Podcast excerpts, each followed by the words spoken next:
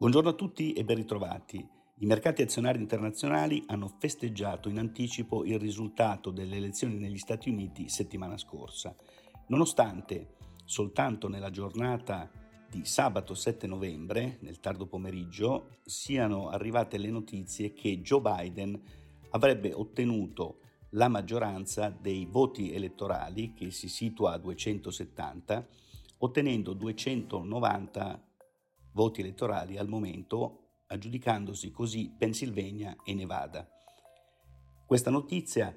è comunque contestata dal presidente in carica Donald Trump, che si rifiuta al momento di concedere la vittoria all'avversario ed ha anzi minacciato di ricorrere legalmente in diversi stati chiedendo la riconta dei voti.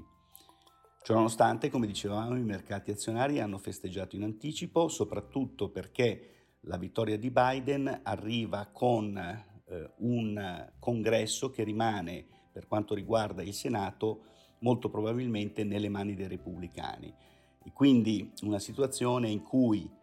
alcune delle proposte di politica fiscale del presidente eletto Biden probabilmente saranno smorzate, in modo particolare quella sull'aumento delle imposte per quanto riguarda le società e la riforma della tassazione dei guadagni in conto capitale per gli individui.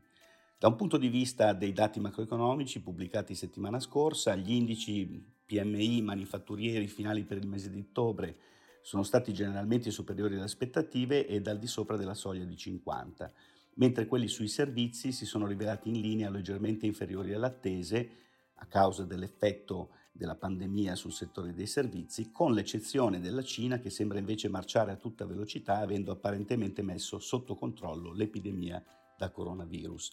Anche i dati sull'occupazione negli Stati Uniti per il mese di ottobre sono stati confortanti con la creazione di 638.000 nuovi posti di lavoro nel settore non agricolo rispetto ai 600.000 attesi e soprattutto con un tasso di disoccupazione che si è attestato al 6,9% rispetto al 7,7% atteso.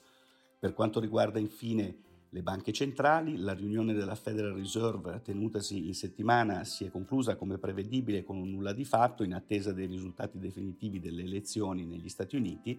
mentre la Banca d'Inghilterra ha incrementato il proprio programma di acquisti di titoli di 150 miliardi di sterline portandolo a 895 miliardi di sterline. In questo contesto i mercati azionari internazionali hanno ribaltato la caduta della settimana precedente con rialzi significativi. L'indice statunitense SP 500 è salito del 7,3%, mentre il Nasdaq 100 è salito del 9,4%, con entrambi gli indici che si riportano a poco meno del 3% dal record assoluto del 2 settembre di quest'anno. Anche l'area euro ha avuto una reazione poderosa con l'indice Eurostox 50 in ascesa dell'8,3% e il nostro mercato domestico del 9,69%. L'Europa ha salutato la probabile vittoria di Joe Biden confermata nel weekend, confidando in una politica commerciale internazionale meno a muso duro rispetto a quella condotta dal presidente in carica. Molto bene anche Giappone e mercati emergenti con rispettivamente l'indice nipponico Nikkei 225 in rialzo del 5,86% e l'indice MSCI Emerging del 6,6%. Quanto ai mercati obbligazionari governativi internazionali si è registrata una discesa di rendimenti sul decennale statunitense con il rendimento che si è attestato a fine settimana allo 0,82%, in ribasso di 5 punti base rispetto alla settimana precedente, mentre quello sul Bund per pari scadenza è risalito di un punto base a meno 0,62%. Ottimo il comportamento del nostro differenziale con la Germania grazie alla ritrovata fase cosiddetta di risk on che aiuta i paesi periferici eh, dell'area euro, spread che si è ridotto di ben 16 punti base a 123 punti base. Per quanto riguarda le materie prime, rimbalzo del prezzo del petrolio con il Brent in rialzo del 5,31% a 39,45 dollari al barile ed anche l'oro ha recuperato decisamente terreno con un rialzo del 3,86% a 1951,5 dollari l'oncia, aiutato in particolare dal movimento di indebolimento del dollaro USA. Infatti, sul fronte delle divise internazionali, il dollaro ha ceduto i guadagni ottenuti la settimana precedente, deprezzandosi dell'1,9% nei confronti dell'euro a 1,1872. In conclusione, nella settimana che si apre, l'attenzione degli investitori sarà ancora focalizzata sui risultati elettorali negli Stati Uniti, in particolare sulle azioni legali che Donald Trump deciderà di mettere in atto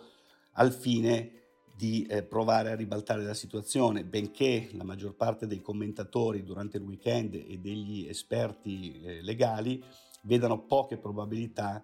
per il presidente in carica di poter ribaltare la situazione che sembra largamente a vantaggio di Joe Biden.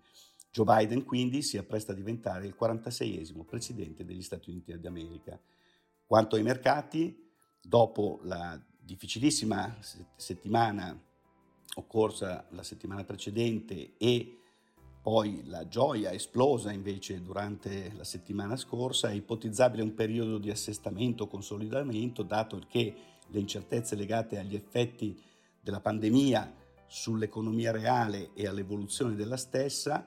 eh, unitamente al tema Brexit ancora da risolvere e diciamo, la certificazione definitiva delle elezioni di Joe Biden, rappresentano eh, ancora dei mm, motivi di dubbio che possono incidere sull'andamento nei prossimi giorni e nelle prossime settimane dei mercati. Io come sempre vi ringrazio per l'attenzione e vi do appuntamento settimana prossima.